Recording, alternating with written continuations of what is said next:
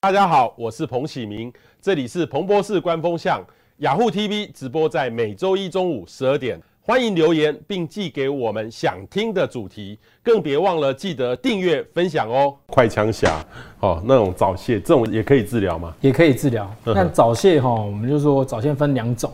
一种是先天的，你从一开始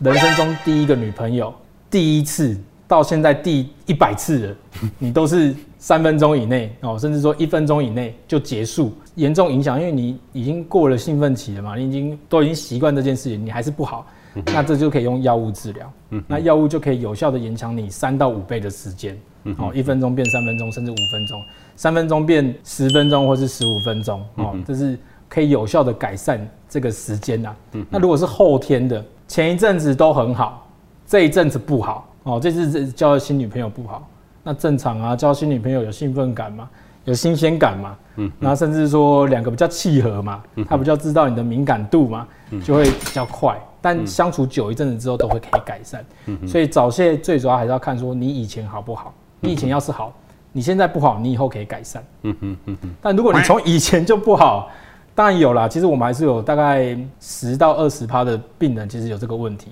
哦，从一开始就不好，那没关系。那我们就是用药物去有效的延长它的时间，其实是还蛮有效果的。男性更年期最常见的就是一些心情烦闷啊、低落啊，那有些甚至会影响到自己勃起功能哦，这些都是常见的症状啊。但是你怎么知道这个症状是不是到更年期？除了有这些症状之外，还要合并有抽血、睾固酮低下，那才能证明说你这些症状是睾固酮引起的。不是被老婆骂、被上司骂引起的啦，哦，所以这些都有可能。但是你要有这些症状哦，情绪低啊，哦，体力差，很容易累啊，勃起功能障碍啊，然后再加上你在门诊抽血，睾固酮低于二或低于三，哦，这样子合并起来才算是男性更年期啊。那如果这些男生更年期影响了你的生活，影响了你的情绪，甚至影响到你的社交，我们说很 lazy 哦，不想出门。那的确是可以补充一点睾固酮啦，哦，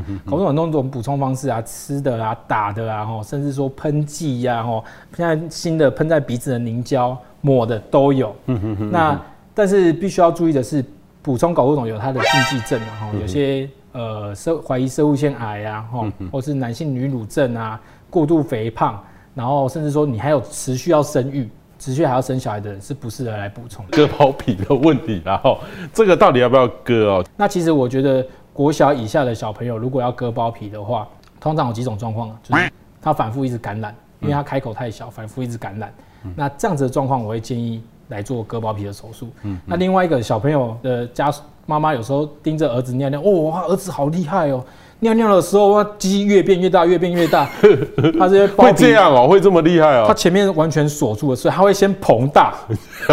然后才尿出来。那这个状况其实尿液容易滞留在里面哦，会脏，会脏，对，会脏，然后容易发炎。那还是会建议就是这样子状况需要割啦。那如果没有到那么严重，通常国小的小朋友我们都抹抹药膏，然后让他发炎比较缓解，好，让它的包皮窄缩比较缓解，其实。就可以改善。